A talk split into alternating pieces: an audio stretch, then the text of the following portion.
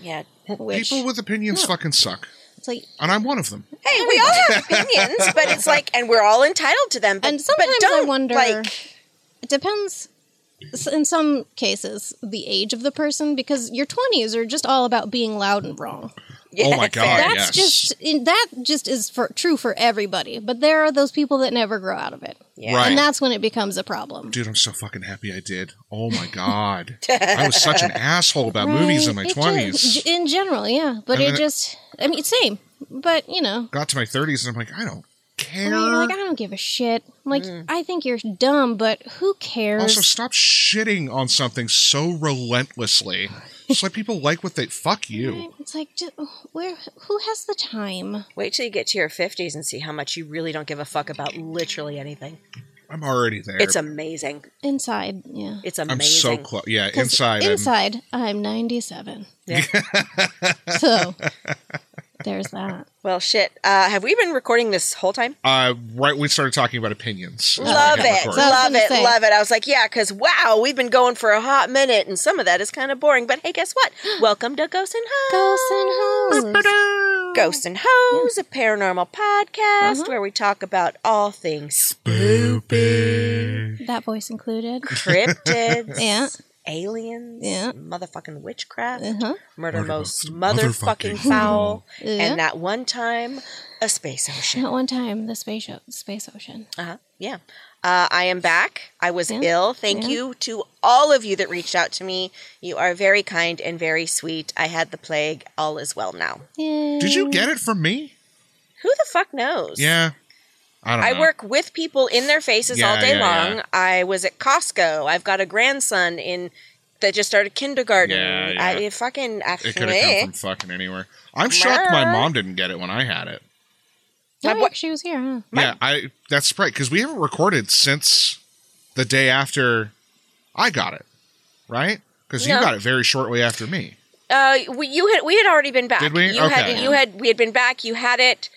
You tested positive like the day after Yes. we left the studio Yeah, for yeah, the La Patrone, Right. and then the following week you had tested negative. We were fine, and Mm-hmm. okay. then okay. I somehow got it at some point in there. Who the fuck knows? My boyfriend hasn't gotten it at all, and he kissed me. So we're I was good. with my mom the whole weekend, and like she's late sixties now or mi- early sixties. I'm like, I really hope she doesn't get it because that's It's- that's the problem yeah, area. Yeah. yeah. No, it's a thing. I mean, it's possible to not, but yeah, yeah, done and over. Thank fuck. Thank fucking god. Yeah, Anyway, we're back here. yeah. Hello. Here we are. Well, intro, my, introduce my yourselves. yearly ill. Mm-hmm. Hi guys, if you're new here, I'm D. I'm Z. There's Randall on the ones and twos. Yep. It sure is. Oh, I almost had a burp that I was going to do right into the mic. Wow. God, It was. I was so. ah, I was.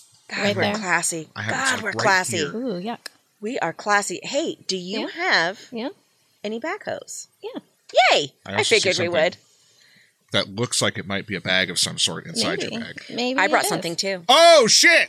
Uh, first, I'm glad you're so excited by it. uh, first, shout out to our new patroon, Marissa. Hey, Marissa.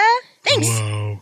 Thanks for You're- doing the thing. Your stuff is in the mail, so maybe you'll have it by the time you're listening to Word. I mailed stuff today too. this. Ooh, um, that's all I have. Oh, All right. Yeah. Well, If Lovely. there's there's snacks, I do Yeah. have them in all my right. purse. Let's All right, let's fucking do shut that. down. What do you have? Uh, mine's sweet. So I've should we got start with sweet? I've got both of those. I'm So- actually. i i I'm going to plug a show Do that. because I recorded it in. I recorded it back on the twentieth, and I don't think. I think the next week is when we took off, if I'm not mistaken. Anyway, there's a new show at Al's Den in Portland called Conversational Lube. I know. And like I love that. I, you know, I have filmed so many shows, whether they're traditional stand-up showcases or or something a bit weirder, that I always have. I go in it. and I'm like, we'll, we'll see if this lasts, you know. And it was, I was very delightfully surprised. Uh, it's hosted by a local comic named Kate Shock, and it is a dating show Oh, where it's basically it's a blind date uh, that is moderated by a comedian. Well, that sounds like my nightmare What it ends up as a being single person. Sure. Well, and that's the thing. When you go, Yeah. if the only way that you would participate is if you fill out and submit one of the cards. Well, when clearly, you get there. Yeah. yes. But like, you get up on stage with the mic, and you, the two people dating don't actually end up saying too much. The comic will ask questions on the other's behalf and then riff on it Okay. uh while all three of them are up on stage. It was really. I fun. think it's brilliant. So the people on the first date, like, is that the first time they meet? Is on Yes. stage? Yes, Like a okay, they are paired by the host. They are brought up on stage. Ah. And then okay. there's a comic that sits down with them and they moderate this date. And then at the very end, they decide if they're going to go on a second date or not. It's like the dating game, But and funnier. Whose Line, Yeah. Love that. and was- any show within the show Thirty Rock. Yes. Exactly. Gold Case. It was really, really fun. oh, it sounds fun. It was really fun. yeah. No, it sounds Uh, fun. and the next one is on October 18th at Owl's Den. oh, that If sounds you're fun. if you live in Portland. Ah, nice. that sounds fun. If you're local, go to that. Yeah. yeah. Okay. Well, um, I have snack. Which one are we doing first? I've got two, so I've, I've got a sweet and a savory. So we let's can- let's do we the can- savory and then to the two I was gonna sweet. say we could bookend them. or you know what? I like that. Sweet Okay. savory. Let's let's sandwich Sweet. that fucker. There you go. Oh, we're gonna start sweet. Yeah. All right. Well, so these are so fucking good. Okay. That's all I. Okay. Uh, my friend tell me what it Gabriella. is. Okay, I won't tell you then. You go, and then I'll tell you what it is. Huh. my okay. Eye, my eyes think they know, but also I'm blind, so I'm Oh, not they're- entirely sure. They look like gummies. I have a feeling I know Uh-huh. what this is because it looks like candy that was available uh, in my hometown quite a bit. Okay, I think I know what it is. Oh, I'm sure. oh yeah, yeah. I'm pretty sure I know what this is. I wanna, I wanna. I mean, there's yeah. I wanna, I want this guy. Oh, okay, maybe not. They're really, really sticky. Yeah. Oh yes, they are. Very, very sticky candy. Oh yeah, I know exactly. ready? What it is. Cheers. Yeah. Uh-huh. Mm, Get in my mouth. mm-hmm. It was Oh, fighting me. It's like a slightly chili Mm-hmm. limon. It's just Coating gummy on 'em, candy gummy. with chamoy and Mm-hmm. tahini. No, Uh, just chamoy, but she also makes her own chamoy from scratch. Ooh. Uh, her name is Gabriella. She's a local pastry chef, and she's opening a new restaurant bar Nice. off a division called Libre. Okay. And so she also makes uh, her own chamoy. So whether you're rimming your drink with it, I said rim. Yes, you did. Eh. She also makes these as well as edibles, Oh, wow. Ooh. with- okay. the, cha- the candy and the ch- and the chamoy Okay, so she makes gummy edibles with chamoy. with that. Okay. Uh-huh. This must be delicious. The gushers are the best. You gotta try the gushers. I'm. I've licked my hand so much trying to get shit hair off my tongue. Here. Mm. I can't even remember the last time I had a gusher. This is probably the first time since my kids were kids that I've had I a was gonna fucking say, gusher. Oh, holy shit! It's like probably since I was in That's so good. middle school. Here, babe. Uh huh. Mm. I have to admit the these taste amazing. Mm-hmm. Mhm. The smell of the rim now is like armpit, Hmm. Mm-hmm. but it's a good kind of armpit. Yeah. Mm. Mm-hmm. Mm-hmm. I just want 900 of those gushers. Yep. Those are delicious, right? Yep. I forgot how good they were. Even Mm-hmm. She better. picked up the ones that had the most gushers in them. Yeah. So, um, it's Sweet Creatures, P- uh, Sweet Creature PDX. nice. So, if you want to order just the chamoy, or if you want to order some of the candy, and Go you're do that. local, go do that. Or I smell like armpit. I don't know. It might But be you. yeah, it is so good, Okay. so good. I love that. I've seen the same kind of thing all over the TikTok, but I like that that's local. It's I really local, like that. and she makes her own chamoy. She doesn't Mm-hmm. buy store bought chamoy to mix with the candy. That's She awesome. makes it from scratch. Have I mentioned that I love chamoy? Because I really do. I love chamoy If you're too. listening to this, I'm sorry I said your candy smells like armpit. I don't think it's your candy. But um, I think it's. I, I, think, my it's room you. needs to be cleaned. yeah. So, um, but also on her uh, Instagram, she shows like a lot of um, ideas, like how to uh, make chamoy, like drinks with chamoy. Oh, fun. So yeah. Anyway, yeah, Nice. do that. The candy's amazing. There. yeah, there it was you go. Mm-hmm. really good. Aren't they good? Okay. Is this a mystery snack? I mean, it doesn't have to be, Oh, okay. but Is it something she's going to have a, a whole face about? I don't think so. Okay. What was the last thing we had that you had a whole face The about? fucking beer flavored The shit. beer Yeah, chips. those- that's right. Those, sucked. were bad. those were not good. Mm-mm. Do you need an adult? I might. These bags are like, I got skizzers back here. hang on, hang on. My other favorite in here is those. Um, they're the nerds covered gummy Yeah. squares. I don't love nerds because it feels like I'm eating aquarium gravel. It all, yeah, I do feel Fair. like my teeth are about to break every time I have nerds. But when they're soaked in chamoy, you might, you know, you might like it. Then. That's true. But then I'd just be eating chamoy soaked aquarium gravel. Yeah, It's bugles. it is a Oh. bugle. I do ones, love bugles. These ones are too flat to be witch, be witch fingers. fingers. Oh wait, I found one. You also already have nails on. I know, So but I don't have bugle nails. that's fair. This is a different thing. Like I think, Different thing. I think which fingers that may not work for you might work for me. Yes. Yeah. Uh, well, no, this one was just almost closed. Oh, Is okay. the thing. Fair enough. Lame. But yeah, I So- was like, I haven't seen bugles Chinese bugles. in a long time. Um, I don't know. What we I got haven't Oh here? looked at the front. I love that the picture even has. Okay, you won't get it from. You won't get the flavor from the front. They even have the hands, the hand with The the, witch with the fingers? witch fingers. Oh, on that's it. funny. That's Yeah. really cool. Yeah, because I Good don't read actor. Korean, so I have no idea what that says. Huh? Right? I know. Just it's smells Oh, like interesting. corn. yeah, it's interesting. Okay, Ready? let's do it. Yeah. Hmm. Okay. It doesn't taste like anything. Tastes No. like bugles. Ooh, there's a little spicy kick at It's the a very spicy end. kick, but Oh, what is it? it's like a very, very, very mild uh, hot Cheeto. Oh, all right. Yeah. But what's the flavor? Cheetos. It says it No. on top. Cheetos. It's chicken. Is it chicken? Yeah. Oh, it's Weird. chicken.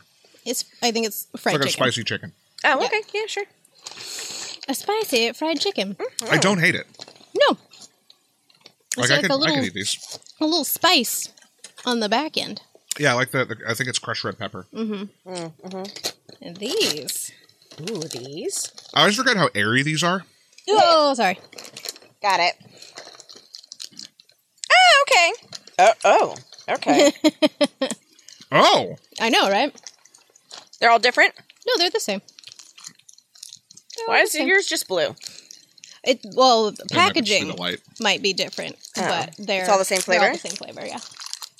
I'm very curious about this. As am I. Salt lemon, huh? Yeah. Yeah. Ooh, they smell like Fruit Loops. I like that. I do too. I do thought- too.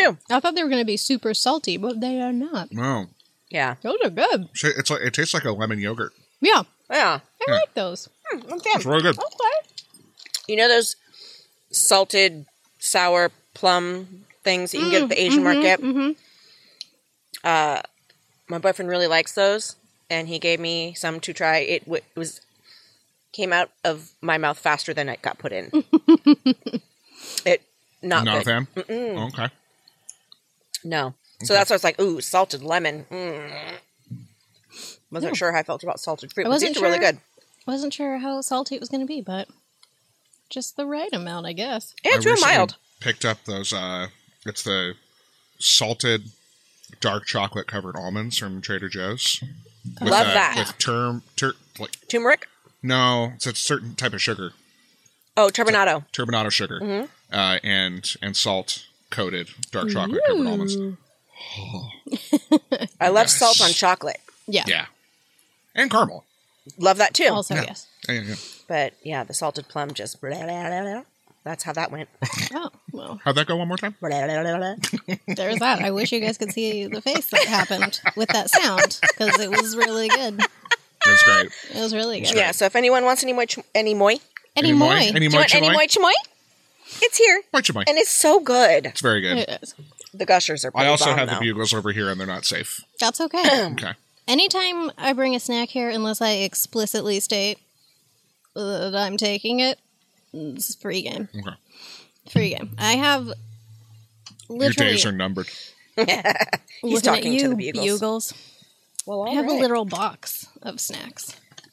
Where at home? Yeah, Uh, nice. and there are So airy. two in the freezer. uh, I purchased multiple of these chamoy things, Well, so you I've should been because they're eating them. delightful. and they are so good. All right, well, shit, you go first. I do. I do indeed. and I knew I know that because I listened recently. Oh, good. I was like, oh no, she goes There first. you go. It's me. I do. I do. It's you. Uh, you know, I said no more bummers for a while Uh-huh. after Marliz and Colleen's stories. Did you lie to A everyone? little bit, but there's a reason Okay. Oh, why I needed to share this one today. Okay. Uh, it's not as horrific, and while it is going to be sad, just trust me and hang in there. All right. Because today, I'm going to tell you all about the unsolved murder of Christina Castiglione. Okay. Christina Lynn Castiglione, aka Christy, uh, was born on March 8th, 1964. It's a day after me. It is the day after you. Um, she was joi- she joined her older sister Anna and parents Cristoforo and Beatrice. Uh, there's sadly not much information available about Christie's life, uh, aside from a quick little blurb in a Detroit Free Press article where her parents were interviewed about five months after her death. According to the paper, quote, the picture they paint of their youngest daughter is of a strong-willed teenager who repaired car or repaired her car's engine, managed the girls' varsity basketball and volleyball teams at Redford Union. End quote. Uh, in another Detroit Free Press article, friends describe her as a popular, athletic young woman who liked to repair cars. And elsewhere, when she's described at all, it's as being a quote, nice person but not exceptionally outgoing. She was cheerful and friendly to others, however, not really interested in participating in social functions. End quote, and same. Uh, Fair. That quote actually came from a press release long after her death, but I will get there. Uh, Gail Goodhue, a neighbor of the Castigliones, was interviewed as well and shared that Christie had been a quote quiet young woman and that she liked to play ball, baseball, and kickball, and she'd come down here and swim in our pool. Hmm? So you know, just Yeah. a teenager, Yeah. pretty typical teenager. Yeah. Uh, in 1982, Christie graduated from Redford Union High School, uh, Michigan, Mm, mm-hmm. and was living with her parents on MacArthur Street in Redford Township. Okay. A couple of months prior to her death, she'd started working as a clerk in the research department of the Detroit Edison Company, which was the phone company, Oh, okay. I believe. According to her parents, she'd been deciding on whether she was going to stick with her clerical gig or if she wanted to join the army and travel the world. Okay. Um, at some point, she actually reached out to an army recruiter, but sadly, Christy would never get the chance to make a final decision.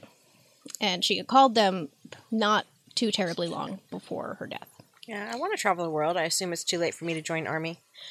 Yeah, they tried to call me a whole bunch in high school, and I was like, "You don't want, you don't want this. you don't, you know." I'm like, "I got, I got the epilepsy. I got some weird kidneys. You know." And they're like, "Oh, okay, we'll take you off our list." I'm like, "That's probably the best decision for everyone involved." Oh, army. Right. Uh, on March 19th, 1983, 19 year old Christy and her boyfriend, 25 year old Christopher Lindsay, so Christy and Chris, uh, they ran some errands for her mother and they finished up at around 2 o'clock that afternoon. After that, the couple decided to go their separate ways, with Christy heading home to take a quick nap. Uh, despite agreeing to meet up later that evening, she still hadn't heard from Christopher by 7:30, so she decided to go out and look for him. Uh, first, she went across the street to his sister's house. He wasn't there. After that, she decided to walk a mile to a friend's house on Five Mile Road to hang out and watch some TV for a little bit.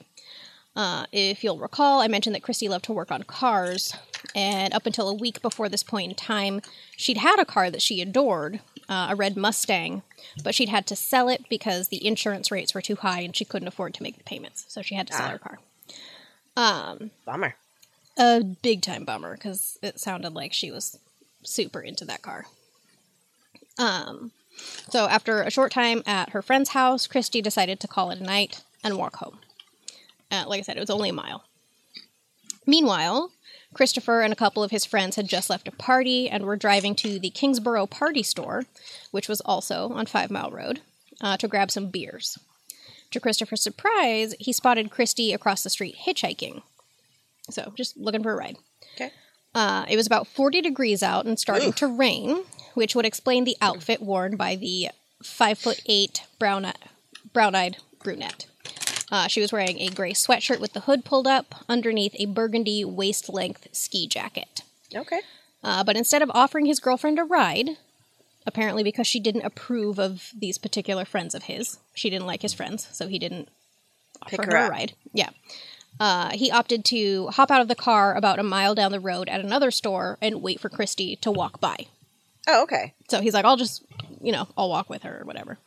Um, according to Redford police officer Jan Schroeder, quote, her boyfriend says he last saw her about 8 p.m. Saturday when he and some friends drove by as she walked home west on Five Mile Road between Telegraph and Beach Daily. He said he asked his friends to let him out at Five Mile and Beach Daily to wait for her, but she never showed up. Ooh. End quote. He said that he walked back towards where he'd initially seen her waiting for a ride, but there was no sign of her. Um, that one probably haunts him. Oh, I'll bet.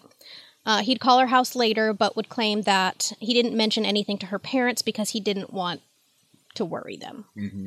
So he was just like, just calling to see if she was there and just didn't say anything about it. While it's not clear whether it was from Christopher, one of his friends, or a third party, another sighting of um, Christina was reported. Whomstever made it shared that they'd seen her hitchhiking near Lola Park along Five Mile Road at around 8:30 on the night of the 19th, and that would end up being the last time she was seen alive. Yikes. Between the night of Saturday the 19th and the morning of Sunday the 20th, a snowstorm hit the Redford area. Uh, by Sunday afternoon, Beatrice Castiglione called local police to report her daughter missing. Several reports regarding a partially clothed woman with her hands tied behind her back being pushed into a vehicle in nearby Inkster had been called in that same day. Oh boy. So police looked for any trace of this mysterious woman, thinking it may have been Christina Castiglione, but they came up with nothing.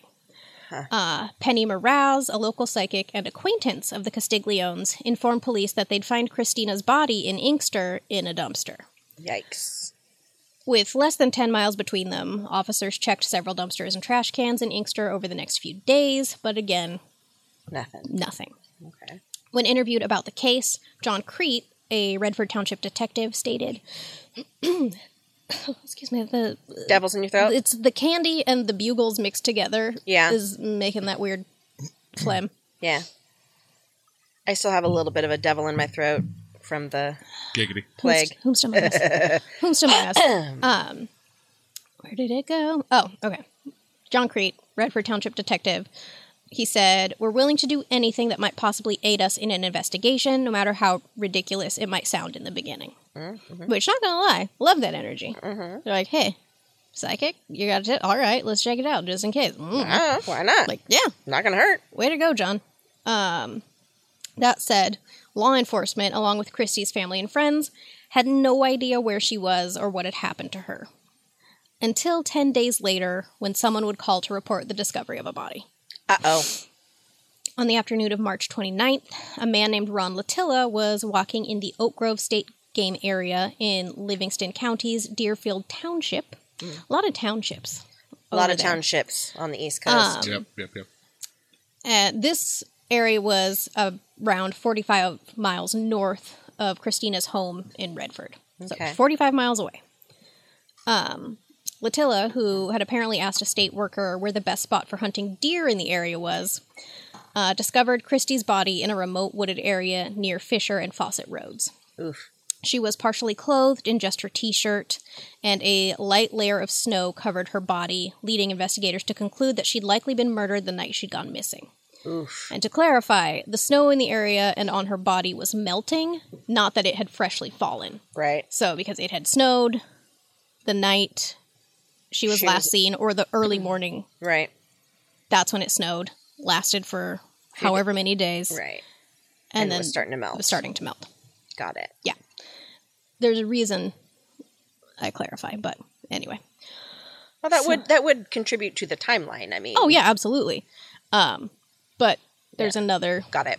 later. Um, so j- just so the investigators and medical forensics exam can be like, ah, Right. this this is how we know she's been there that long. Correct. So, um, at the scene, there were no outward signs of injury, like no stab wounds, gunshots, anything like that. But an autopsy would later conclude that she had been raped, manually strangled, Yeesh. and left in the woods.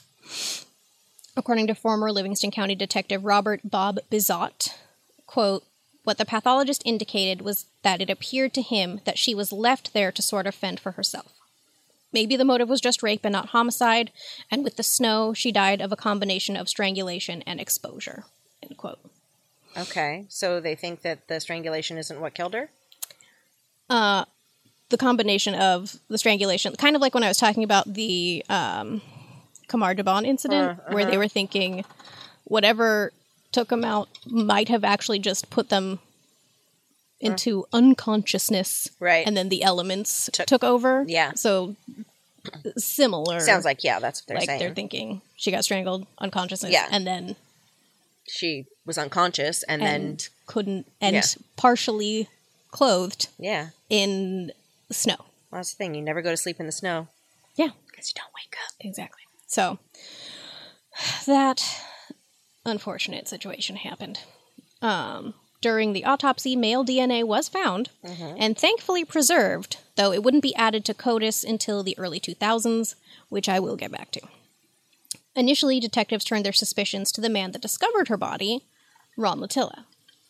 Uh, Detective Bizot, who was the first officer on the scene that day, stated that quote there were several inconsist- inconsistencies in his story that leads me to believe he's got something to hide we haven't been stuck on this guy but in the back of my mind i've always suspected him i keep coming back to him Okay, quote according to reports latilla's brother owned property near where christina was last seen alive which is definitely a weird coincidence it's also been said that he happened upon her body while he was out hunting and fishing according to him uh, but he had no gear with him when police arrived he didn't have a fishing pole he didn't have a gun um, he that is als- weird. yeah, he also would claim that he didn't see her body up close. He just saw it from like some yards away and called it in, but that was also not true. Uh oh. And he also didn't have an explanation for why he was out in the area to begin with. Because he was like, I'm hunting. I was going fishing. And they're like, mm, Were you? You sure about that? Because where's your fishing pole and your gun, my friend? Uh, Oof. This. Mm, you sh- You, sure? sure? You sure that's your answer? Um, Final answer? right. Uh, to make matters even more questionable, Latilla was largely uncooperative with the detectives during the investigation, with Detective Bazot sharing, quote, this guy for somebody who didn't do something and wanted to be cleared on a homicide case went against everything. When you find someone who won't take a polygraph test, you start looking at them like they've got something to hide. End quote. Uh, Latilla allegedly had scheduled a time to do the polygraph test, but he never showed. And according to another article, he had to be forced into taking a blood test. Oof. Eventually, they were able to run Latilla's DNA against the samples taken from the crime scene, and he was not a match. Okay. He was not a match. Okay. Uh, Detective Bazot kept a photo of Christina on his desk for years, saying, quote, It kind of reminds me of the case, and you never forget a case you can't bring to court. It kind of reminds you to do something on this case every day, end quote. Uh, he estimated that they interviewed between 200 and 300 people and that they compiled a list of known sexual offenders and murderers in the area explaining quote anybody that's connected in any way with any type of violent crime you check out Oh yeah. which Fair. yeah Do it. Unfortunately, between no witnesses, minimal physical evidence, because the elements took most of them away, um, and the primitive DNA science of the early 80s, Christina C- Castiglione's case hit a wall. Uh, detectives Bazot and Crete would check in on leads several times over the years, but there just wasn't much of anything to go on or point them in any direction at all, let alone one that would be helpful. Uh, Bazot would later state that, quote, we operate on the belief someone has knowledge. Maybe they have a come to Jesus moment and get religion. The chances of it being solved is low as time passes, but it does happen, and that is what keeps us going. Okay. Um, in a 1987 interview, Detective Bazot likened Christina's case to a puzzle, saying, quote, that's what this is. You've got a big puzzle sitting there, and the piece is there. You just never know when you're going to find it. However, Christina Castiglione's murder wasn't the only one in the area around the time, leading investigators to wonder if they were potentially looking for a serial killer. Uh, the first case that investigators looked into was that of 20 year old Anne Marie Doragazi. For three years prior to her death, she'd been working and living at Camp Dearborn in Milford, Michigan, which is under 30 miles from both Redford and Livingston County, so where she lived and where she was found. Um, and she worked there as part of the maintenance crew. Anne didn't have a car and was known to walk along General Motors Road to a relatively nearby gas station for things like snacks, drinks, cigarettes, what have you. Uh, she was last seen alive on September 26th or 27th, depending on the source, of 1981. And according to now retired Detroit homicide detective Bill Peterson, quote, she was last seen at about 9:30 that evening in one of the shower buildings, seen by another woman, a guest at the camp, who said that she was drying her hair there. Another couple thought they saw somebody that looked like her walking back from Milford to the camp, but they couldn't swear to it. Okay. She was off work for the next couple of days, so nobody thought anything of it when they didn't see or hear from her during that period of time. Because she was, um, according to her brother Bill, who also had worked at the camp, his sister was, quote, never worried about her safety. She was independent, strong, and could take care of herself. Fair. So they didn't really, they're like, oh, well, she's Mm, yeah. just Huh? Anne, Whatever. She'll Anne turn being up, Anne. right? She's doing whatever she's doing. Uh, Peterson shared that an officer who worked at the camp, was like patrolled the area, um, was the one to report her missing, saying, quote, he reported that she was missing to the Milford police at about 10 a.m. on Tuesday morning. The timing they see is everything. A young boy walking along General Motors Road there saw a body near the road. She had socks on, her shirt was pulled up over her head, her jeans and underpants were tossed on the ground near her body. That was it. End Yeesh. quote. An autopsy would eventually reveal that Anne had been strangled to death, but despite the way her body was discovered, it didn't appear that she had been sexually assaulted. Hmm. Which I.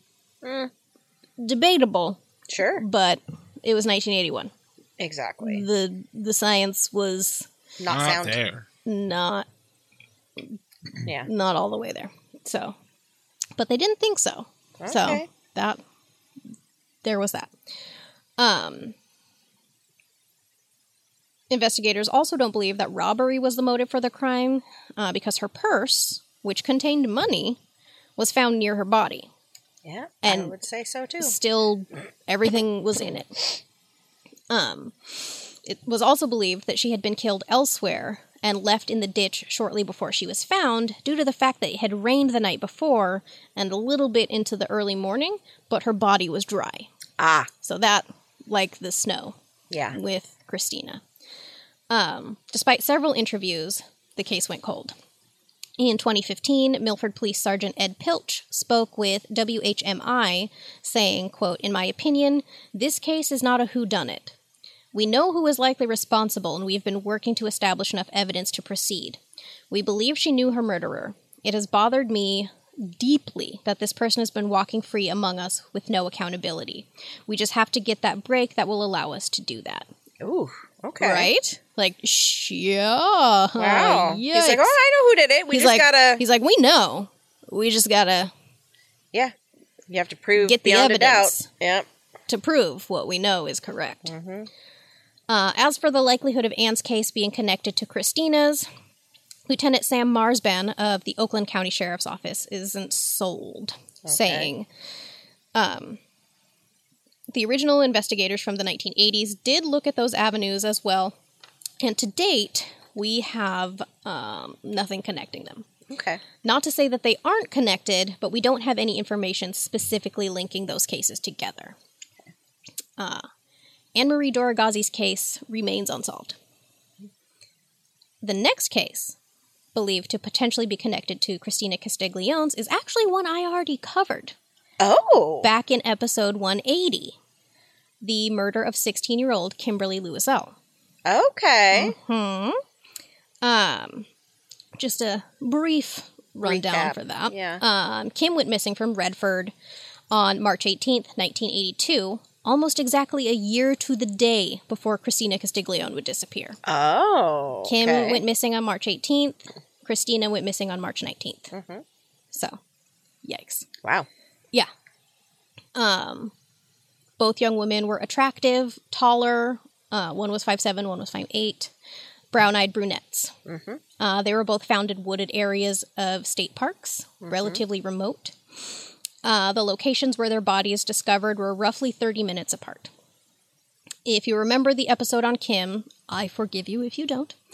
Um, her sister Cindy had shared that DNA evidence had been collected but was improperly stored and eventually degraded, rendering it useless. Uh, Boo. Agreed. I remember that. Um, There was one because her sister Cindy, like, just has been posting about her murder for years, trying to get anyone to say something or anything to help find who killed her sister, which Right. is, I can't imagine how awful. But she also mentioned in several posts and in interviews that her sister used to bite her nails, so there was no way Oh, for DNA to have been collected from under her Under her nails because she nails. had bitten them to nubs. Right. So that was also not an option at the time to look for DNA under there because there there was wouldn't no have been. way it would have been able to get under there to begin Yeah. with. Um, so there's that, Yeah. which is just unfortunate. So unfortunate. Um, so useless DNA in Kim's case. Lame. But not all hope was lost. That missing puzzle piece Detective Bazot mentioned earlier was finally found after over 40 years. Do go on. Like I mentioned earlier, the DNA profile from Christina's case was entered into CODIS by the Michigan State Police Crime Lab in the early 2000s, but there were no hits and a suspect was never identified. The Livingston County cold case team continued working on Christina's case over the years, and in March of 2022, they applied for a grant uh, to get funding through the nonprofit organization Season of Justice, who, according to the DNA Solves website, is, quote, dedicated to funding DNA testing on unsolved cold cases or unsolved cold case homicides and provides funding to law enforcement agencies nationwide to conduct advanced testing in homicide, sexual assault, and Jane slash John Doe cases where the victim's body or the suspect is unidentified and DNA is the only investigative option. Jeez. End quote. Uh, the Livingston County cold case team received their funding, and more extensive testing of the DNA began.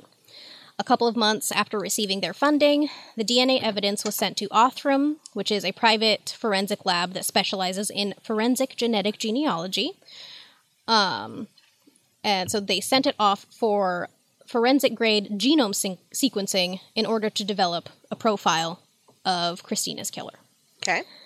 The leads generated by Othram were sent back to the LCCC team, and after confirming the identity with three separate familial DNA comparison tests, Oh boy. three, Three. three, they're like, we want to be real fucking sure, Sure, yeah. that this is the guy.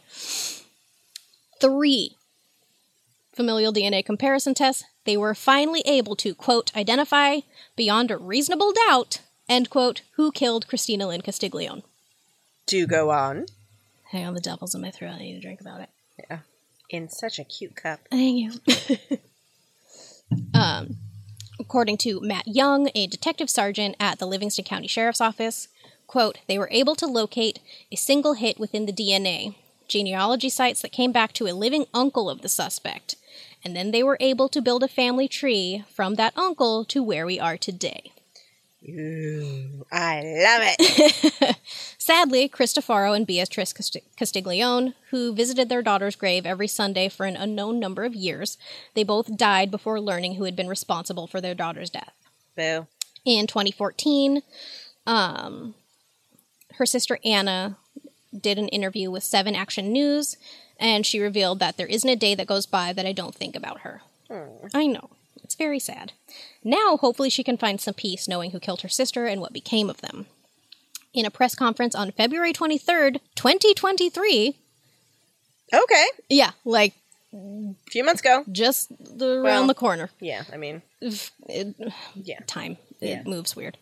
Um, Livingston County Sheriff Mike Murphy said, quote, Fortunately, that DNA was collected in 1983. Nobody had a crystal ball to know what that was going to look like 40 years later. Detectives on the scene could have very easily overlooked things, and we wouldn't be where we are today. End quote. Adding that, quote, the work that was done back in 1983 to preserve the evidence, to process the scene, was an outstanding effort by everybody that was at the scene, detectives as well as the responding deputies. Of the break in the case, Murphy stated, quote, when there's a homicide, there's normally some sort of a connection between the victim and the suspect, and in this case, there was none. That's one of the reasons that this was 40 years in the making. There were no tips. There was no evidence. There was no indication that would lead us to Charles Shaw. Oh. Charles David Shaw was a longtime resident of Livonia, Michigan, Okay. uh, and was 26 at the time of Christina's murder. He also lived less than five miles from where Christina was last seen, though, and though it's still unclear, unclear if Shaw and Castiglione knew each other in any capacity, like even in passing, like Okay.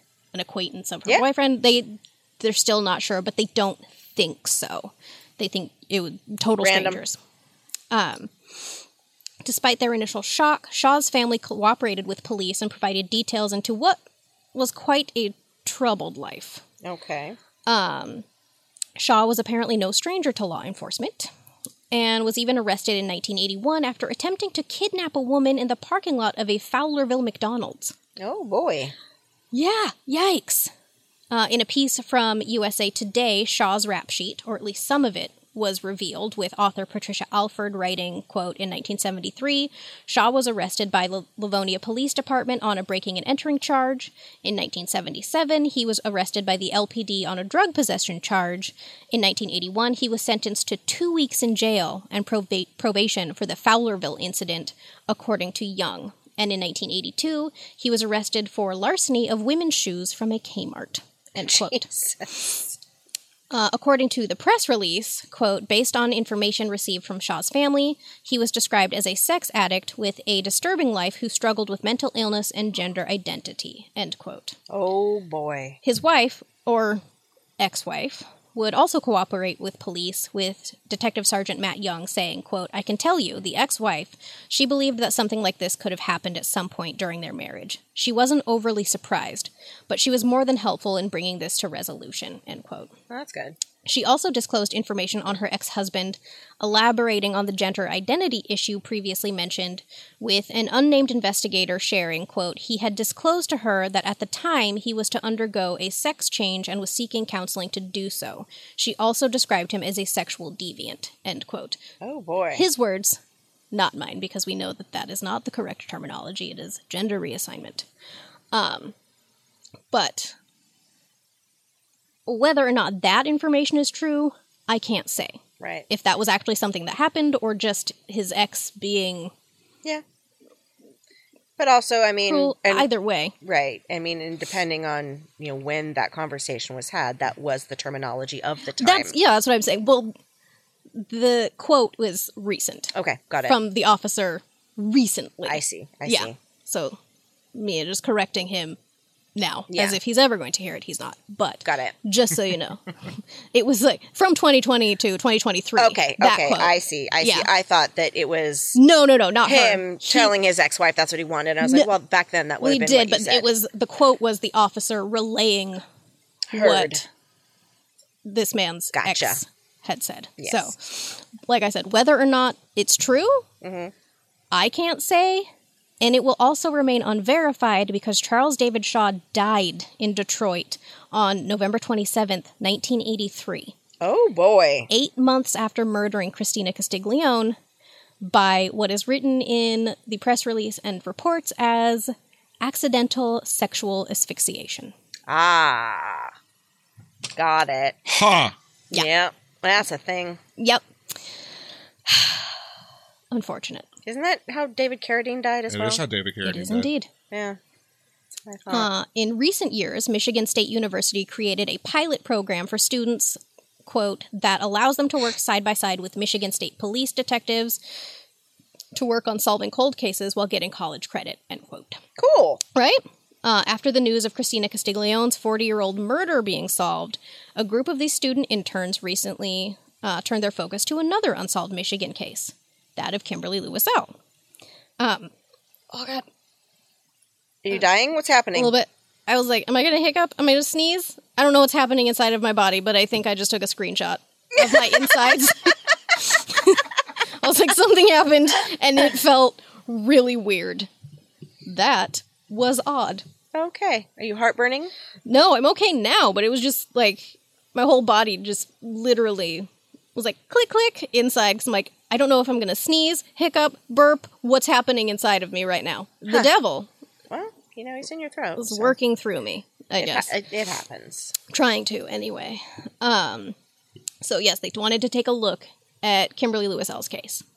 Through their research, they learned that a tip regarding Charles Shaw and his potential involvement in Kim's murder had been called in, with the tipster sharing that Shaw had quote recently destroyed his apartment and they thought it was suspicious end quote. Okay. Police made note of the tip, but either didn't follow through or wen- were unable to locate Shaw Just the tip. just the tip. Uh, interns and investigators immediately started mapping out Shaw's known whereabouts, apartment, work, places he'd hang out, whatever. And they found that they were all in extremely close proximity to where Kim had gone missing from. Like they, all of these areas Interesting. surrounded the area that Kim Right. disappeared from. Um, they went to the evidence locker, basically, quote, praying for a miracle, considering all the DNA had been improperly stored back in the day.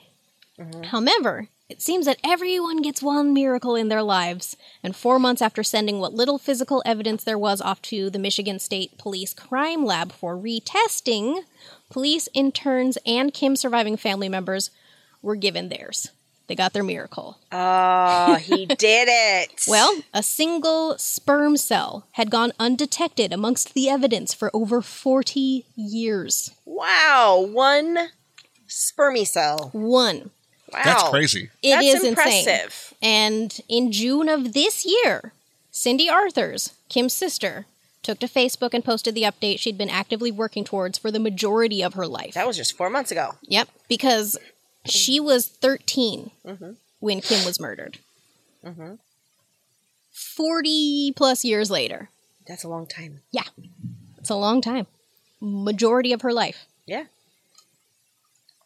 So she said on her Facebook post After 41 years, I am so happy to announce that my sister Kimberly Lewis L., Kim, uh, her case has been solved with 100% positivity as Charles David Shaw being the one who murdered her. Yeah. This next part is delightful. Um, I was going to say, do you need help? no. Okay. I mean, it's always a possibility. Sure. but Charles has been dead since 1983 by accidental sexual asphy- asphyxiation. In my eyes, that's karma at its best. I mean, yes. Even though we will never have our day in court, I'm at peace with that. Justice was solved way better 40 years ago when he killed himself than what we could ever serve him today. Touche. Like, Tushy. Cindy, Yeah. girl, Yeah. Yeah. Yeah. Right? That was a hell of a Seth Rogen laugh, by the way. it really Oh was. yeah, I have Yeah. one of my like three or was four like, laughs. is Seth is Rogen extremely here? What Uh. Seth Rogen. Yeah, it happens. As of now, police are looking into Shaw as a suspect in at least one other cold case in the area, but are considering him a potential suspect in other local crimes between the early 1970s and his death in 1983. Uh, anyone with information is asked to contact um, Michigan State Police Detective Sergeant Larry Rothman at 313 407 9379. And that yeah. is the solved cold case murder of Christina Castiglione and the backhoe of Kim Yeah. Lewis L.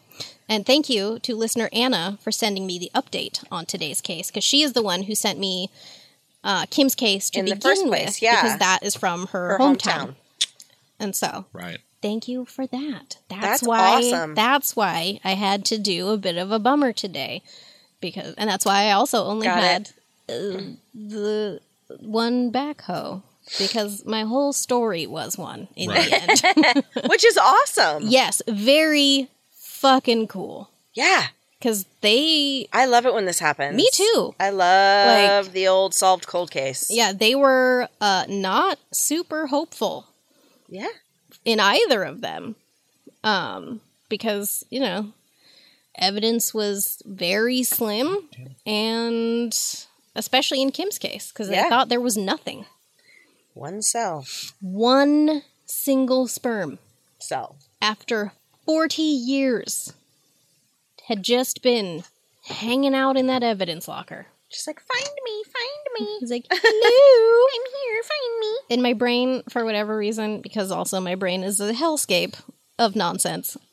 The I just pictured that the WB frog that it's just whenever most people look at it, it's dead. But then when cer- like a certain someone looks at it, he just puts on his top hat. He's like, "Hello, my baby." It's Hello, my darling. because my brain is a terrible nightmare of a place. That's that's what came to Except mind. he's a little white spermy cell. yeah.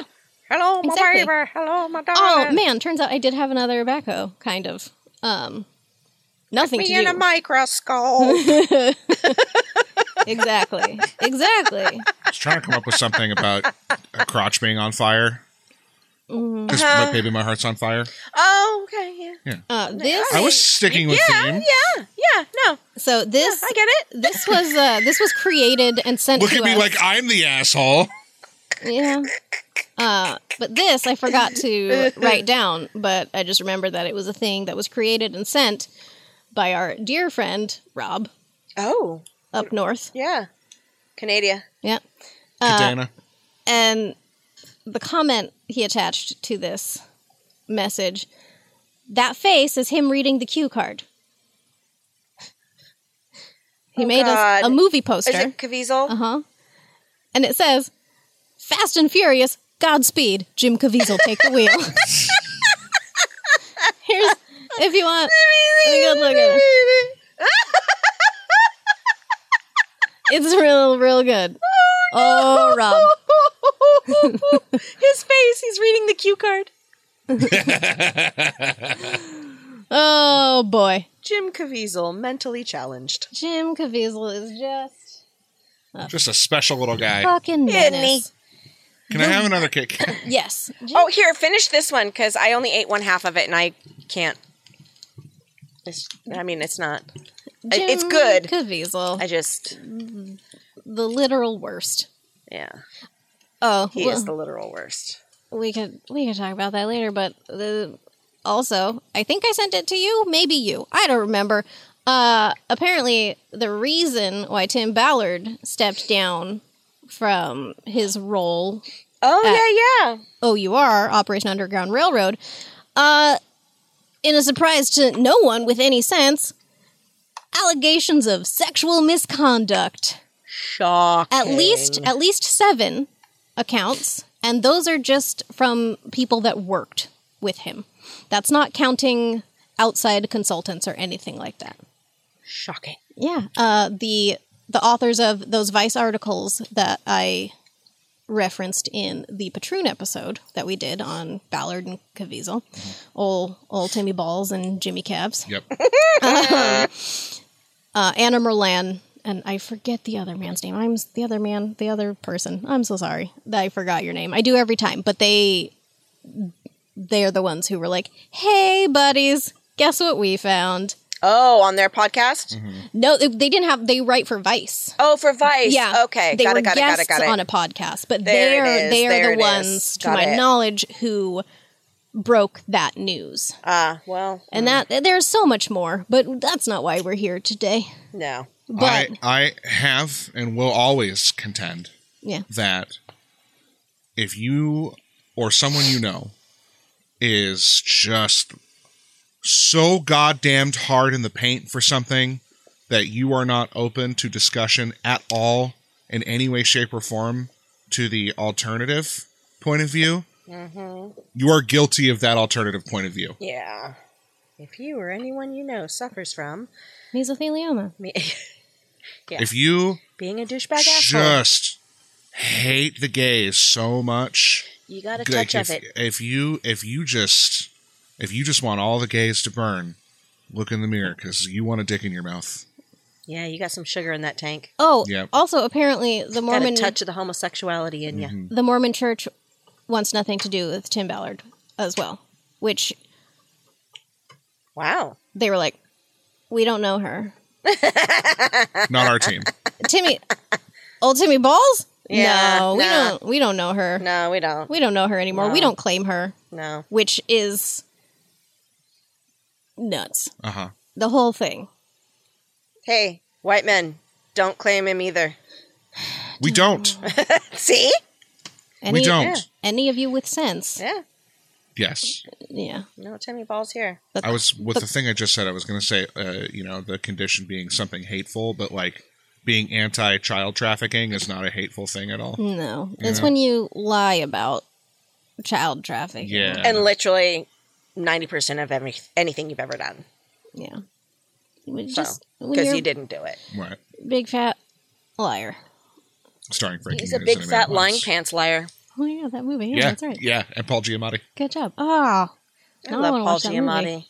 Um, you- no, but you yeah, so just because you mentioned it, I kind of do because I was like, I vaguely remember that, and now Uh-huh. I want to watch it to be like, oh yeah, this is why I forgot this movie They existed. turn him. I think they turn him into a blue person, a la Tobias Funke. Yes, Oh my Yes. God. yes, Bias Funke. Uh-huh. You got sources, ma'am? several. Yeah, I figured. Read Um. them shits. WILX.com, Crystal Holloman and Cody Butler, WXYZ.com, Sarah Michaels and John Austin, Freep.com. Freep. It's the, No. it's, You've done Freep. it's Free P because it's the Detroit Free Press, but Yeah. I just 'Cause like I'm to. a freak. I am a freak. I'm a Oh, winner. Good God. Uh, that was Beth Jackman. Uh, WHMI.com, John King, uh, another article by Jessica Matthews, and then an unattributed staff article. Authrum.com, TCTimes.com, Sharon Stone. Not that one, there was a photo. 'Cause Your mom was no Sharon Stone. YouTube.com, Gray Hughes Investigates, uh, a video called Michigan 3, Anne Marie Doragazi, Kimberly Lewisell, and Christina Lynn Castiglione. CBSNews.com, Kara Tabachnik, and then another article by Andre Gutierrez, USAToday.com, Patricia Alvord, DNASolves.com, Michael Vogan, FindAGrave.com. Uh,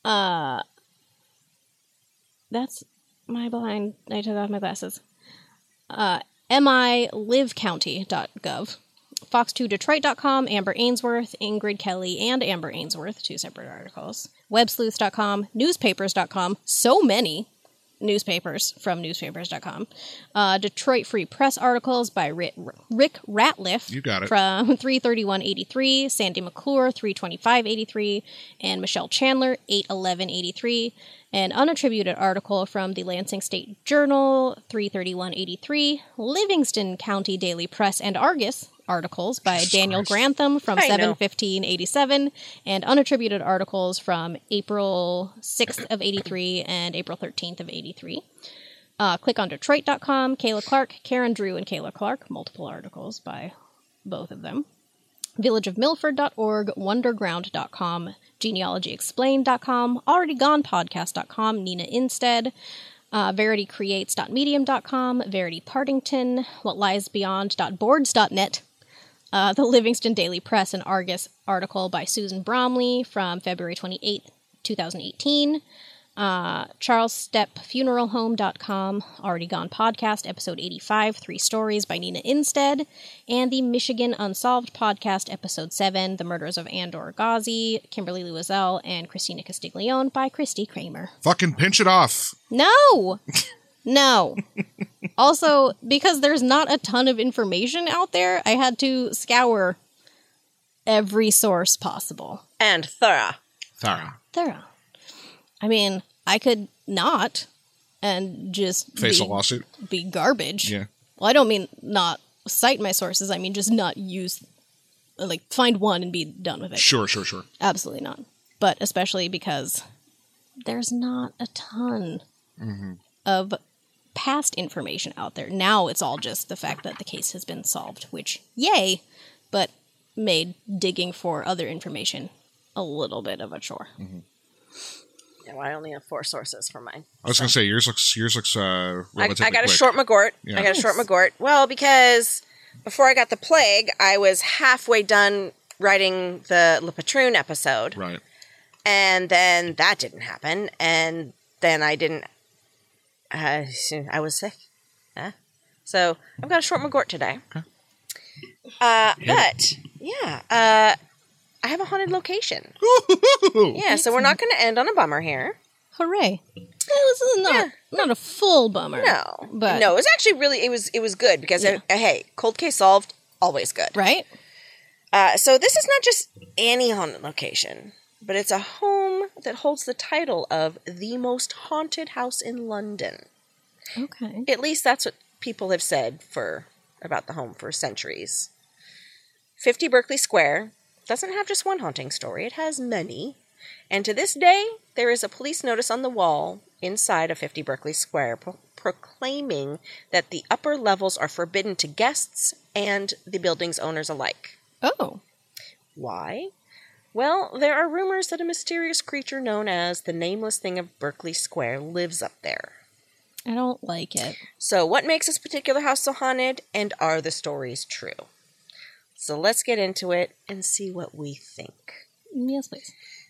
And I mean, the most haunted home in London. I mean, that's quite the claim. I mean, you've got the Enfield poltergeist. You've, there's, there's a lot of There's a lot of there's stuff a lot of going on. stuff. It's an old There's ass lot city of with a stuff. lot of death. That's uh So, yeah. So, Berkeley Square is located in the Mayfair neighborhood of London, which is an upscale area in the West End. And number 50 is a townhouse that was designed and constructed in 1750 by architect William Kent. And not too long after that, after it was built, the story started. So, the first story I found was from 1789 and it said that a young girl named Adeline, who had been abused by her uncle, jumped to her death from the upper floor. Since then, numerous witnesses have reported seeing the ghost of a young girl standing at the window as if about to jump, as well as hearing strange sounds such as knocking, things being moved across the floorboards, and crying, all coming from the upper floor. Oh. It's three stories. So, Adeline's spirit is said to take the form of a brown mist, though sometimes it is reported as a white figure, and she is apparently capable of scaring those that she encounters to death. Ooh. There are two other variations of the story. Uh, one is that a young man was locked in the attic and fed only through a hole in the door until he eventually went mad and died. Mm. Another is that the attic room is haunted by the ghost of a little girl who wears Scottish tartan and was killed there by a sadistic servant. Oh.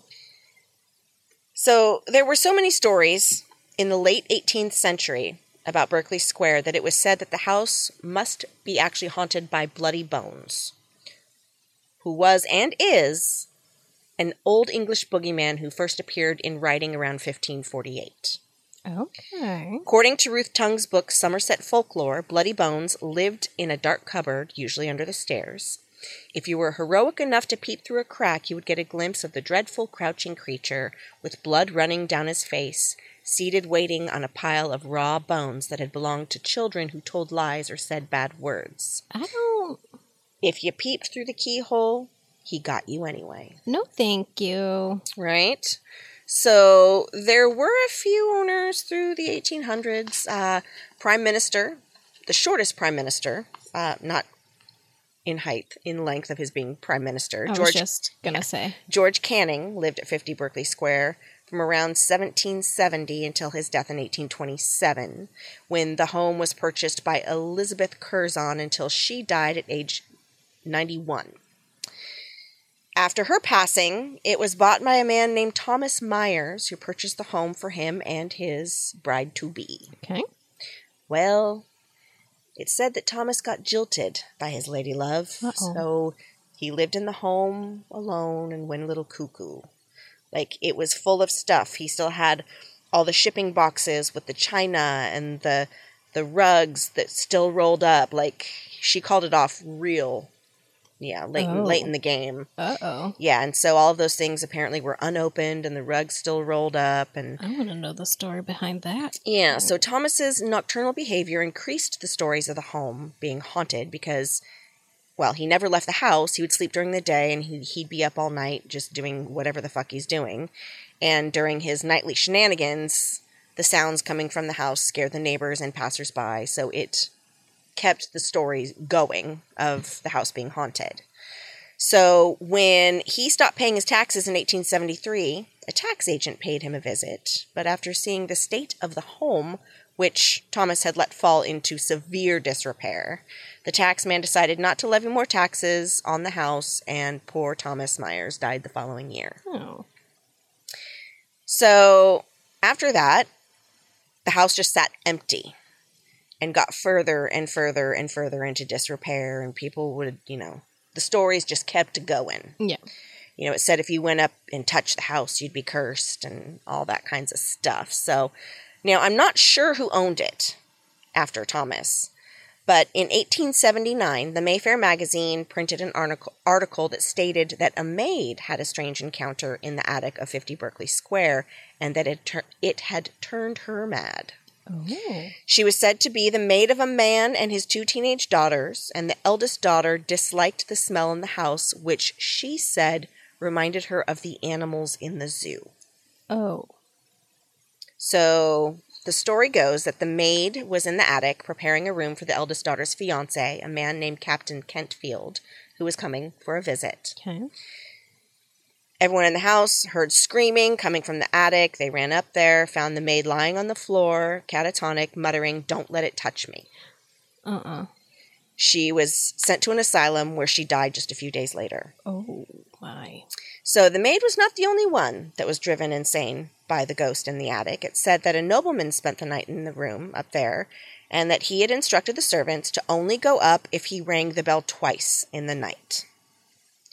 So they all go to bed. Then they heard one bell ring at midnight. But it was only one. They're like, all right, well, he said two, so we're not going to go up there. So they ignored it. Good, because that sounds like a trick. So then all of a sudden, the bell just started to ring furiously, wouldn't Oh, stop. I don't like it. So they run upstairs, but the man was paralyzed in fear and he could not speak. Uh, another version of the story was that it was actually Captain Kentfield who had decided to stay in the attic to face the ghost that had killed the maid. Then the servants heard the screams and a gunshot. They rushed upstairs and found his dead body on the floor. Ooh. So this story may have come from a man named uh, Lord George Littleton, an aristocrat and politician who had stayed in one of the attic rooms of 50 Berkeley Square in the late 1800s. He was a skeptic and he did not believe that the house was haunted, and he wa- stayed there to prove it. Um, he did, however, bring a gun, just in case. Because yes, that is how Right. you get rid of ghosts. You shoot them. Yeah, in the middle of the night, it said that he was woken up abruptly by a brown mist and he saw what he called a mysterious creature in the darkness. So he grabbed his gun, fired, went over, and there was nothing but shotgun shells on the ground. Yeah. So, you know, that actually happened. And according to the Mayfair magazine, the whole they're the ones that printed the story about the maid. I couldn't find any names, so I don't know if the Littleton story kind of created those other Mm-hmm. stories. Mm. Hard to say. Um, in 1887, two sailors from the HMS Penelope. I really wanted to say Pinafore, but I couldn't because it's not. Uh, They stayed the night in the house, and by morning, one was found dead. The story is that two drunk sailors, Robert Martin and Edward Blunden, went to 50 Berkeley Square, which was vacant, vacant at the time. They'd heard of the hauntings. They're hammered. They're going to go in there, right? They're going to sleep and they're going to stay the night in the house. Blunden woke up in the middle of the night to a strange gray creature crawling across the creaking wooden floor of the room. He immediately grabbed a weapon and woke his homie Robert up. Then the thing jumped towards him. Robert Martin immediately ran for help, but when he came back with the police, Edward Blunden had already died and his body had been mutilated. Oh no. So, what the fucking fuck? There have been several hypotheses proposed to explain the mysterious entity responsible for the alleged deaths in Berkeley Square. According to witnesses, they say that they have seen the creature. It has tentacles and resembles an octopus. I don't. I don't want that. According to this theory, it's believed that the octopus like creature is a monster that has mutated over the course of 200 years and travels via a tunnel beneath the Berkeley Square complex. No, I don't want an octo creature No. Li- s- little far-fetched, schlepping guys, around but the again, it's- tunnels. Late 1800s, you know. I don't. So, I could you just imagine the sound of a giant octopus creature no. rolling like, itself through a tunnel? Flappy. Just I ima- I imagine it being thwappy, like right? real wet, Yeah, thwappy. slurping, splorching sounds. Splurching and thwapping.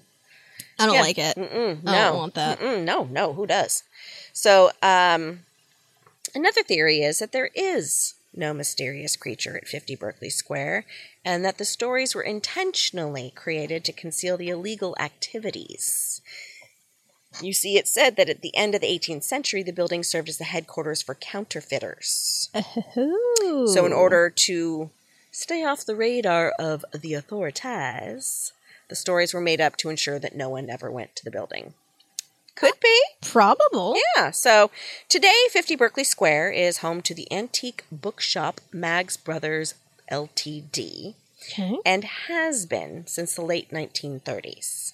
Oh, And according to Ed Maggs, quote, the stories about the ghost are complete horlicks. Nothing to it at all. End quote. all right, Ed. Right. So was the home ever haunted? Or were the ghosts product of Victorian writers? Back in the Victorian era, ghost stories were very popular, as was spiritualism Yeah. even the newspapers reported about ghosts and haunted places. It was very commonplace. Mhm. Berkeley Square was named in Peter Underwood's book Haunted London in 1975 and has appeared as a venue for a Charles Dickens Ghost Club mission in the Assassin's Creed Syndicate video game. Oh, That game sucks ass. yeah. So, I and wouldn't know. that is the story of the supposed most haunted home in London. oh, FM A Cotton. What?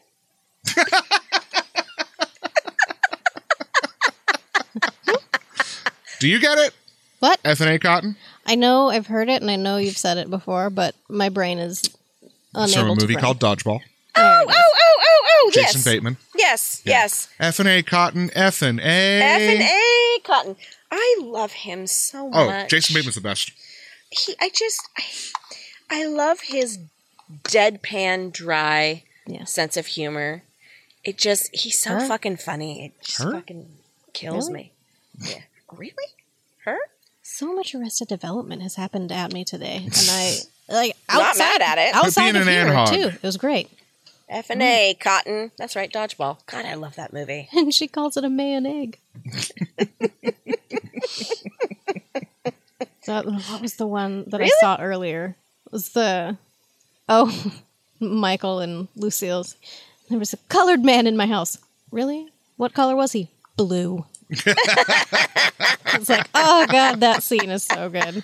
Again, season five, like Secret Sleeper. Everybody hated on it, and I watched it again, and it's fucking funny. Oh God, It's funny. I fucking love that show. Um, so Maswasses. Oh, sure, yeah. Go for it. It's, Wiki. Yeah. Mental Floss, Paul Collins. Medium, L, small, like the letter L. Love it. The Little House of Horrors.com. And London Beyond Time and Place, Philip Rutgers. Excellent. Yes. was Yes, yes, yes. fun. It was fun. So there's lots of stories and, Mm-hmm. you know, What have yous?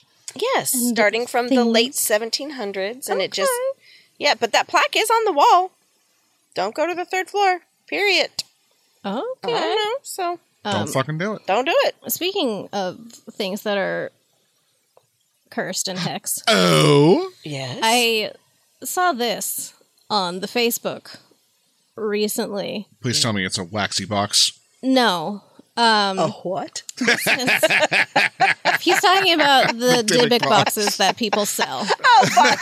Covered in candle wax that are full of nothing with pictures of except garbage.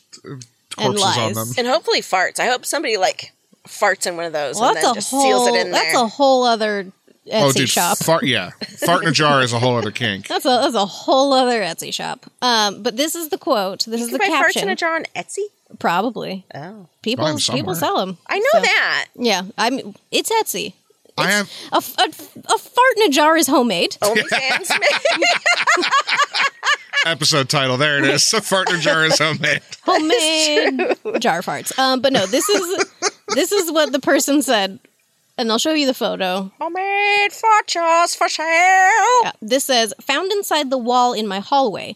I've lived in this house for all of my 46 years. Oh God. And on the back, so faintly written that I cannot capture it with my camera, are the words, an old man called energy. Okay. And this was the photo Brooks was here. that they found inside the wall in their house. Go! Shut the fuck. That is up. straight up Vigo. An old man called energy. That's Why is it in the wall? that is Ghostbusters 2 Vigo. No, Right? that is much worse than Vigo the Carpathian. Still, it's terrible. Where are his eyes? Why is he there? That's awful. Yeah, and it doesn't look like a very big picture, thank fuck, but Yeah, it's I don't I hate it. Do y'all sleep at night? Do y'all have nightmares? I there was I Do your can't walls bleed? maybe I The don't fuck. I don't know where I saw it. I can't remember what group I saw it in because I s- took a screenshot and immediately scrolled away because I didn't want to know anymore about an old man called Energy. I don't need to. no. I mean, I want to, but do I need to? No Ah. Absolutely not. knowing what I that's enough. Like normally, I'm a big fan of people finding things in the walls and wish that it would happen to me. Like when people find teeth. I love that.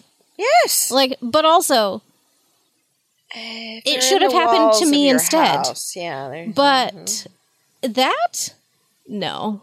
Never never that. Never, never that. Nobody an- wants that. Never an old man called energy. I don't like it. That's horrible. I don't want it. No. I I d- mm-mm. Put it back. Put it. Put it the fuck back. seal up that wall never again like could you imagine like you've lived in that house for almost 50 years and then that is just there the whole time in your walls probably watching you i don't want it No. And that's the thing too. It's like I am like completely thoroughly jealous of people who find shit in their walls. yeah But on the other hand, I see pictures of some of the things that people pull out of their walls and I'm like, "Ooh, put it back. yeah Put it back."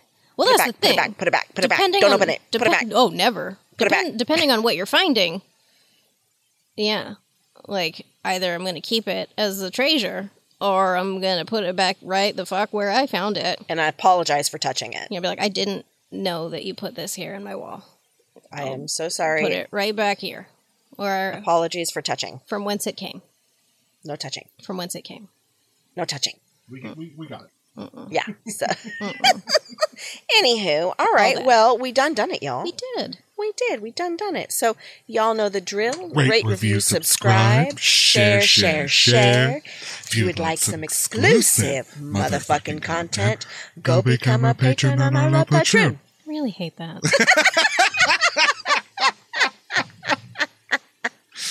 Well, you know what? Uh. I'm fucking done walking on eggshells around you, Z. Yeah. I'm done. As if. Oh fuck. Well, till next time, y'all. Hexes and hoes, yo. Hexes and hoes, Uh, y'all. bye. Uh, bye. Mwah. Hats off to the fuck you club. I think it's your guy today. Yeah. Charles David Shaw, you son of a bitch. Burn in hell. I would say eat shit and live, but He's, He's already, already you're dead. dead. Yeah. Yeah. Burn, burn, motherfucker. Burn. Burn. burn. We don't let Yep. burn, burn, burn, burn, burn, burn. Anyway, yeah. Nipple blisters. You're just staring at me. Nipple blisters. Yep. That's disgusting. yeah. Ow, God. Hmm, That doesn't sound nice. Can you help me make her giggle uncontrollably? Uh, I Because I, just can't. I did. got. n- No, you didn't. I did. I did. I don't know what the- There's that. Don't do It's just, I saw a tombstone with somebody's name. Their last name was Fiddler, and then it said, and his wife Fanny. Fanny Fiddler. Well, that's just cute. That's fucking delightful. Now I have Fiddler on the Roof in my brain. Fiddle Well. timbers. God.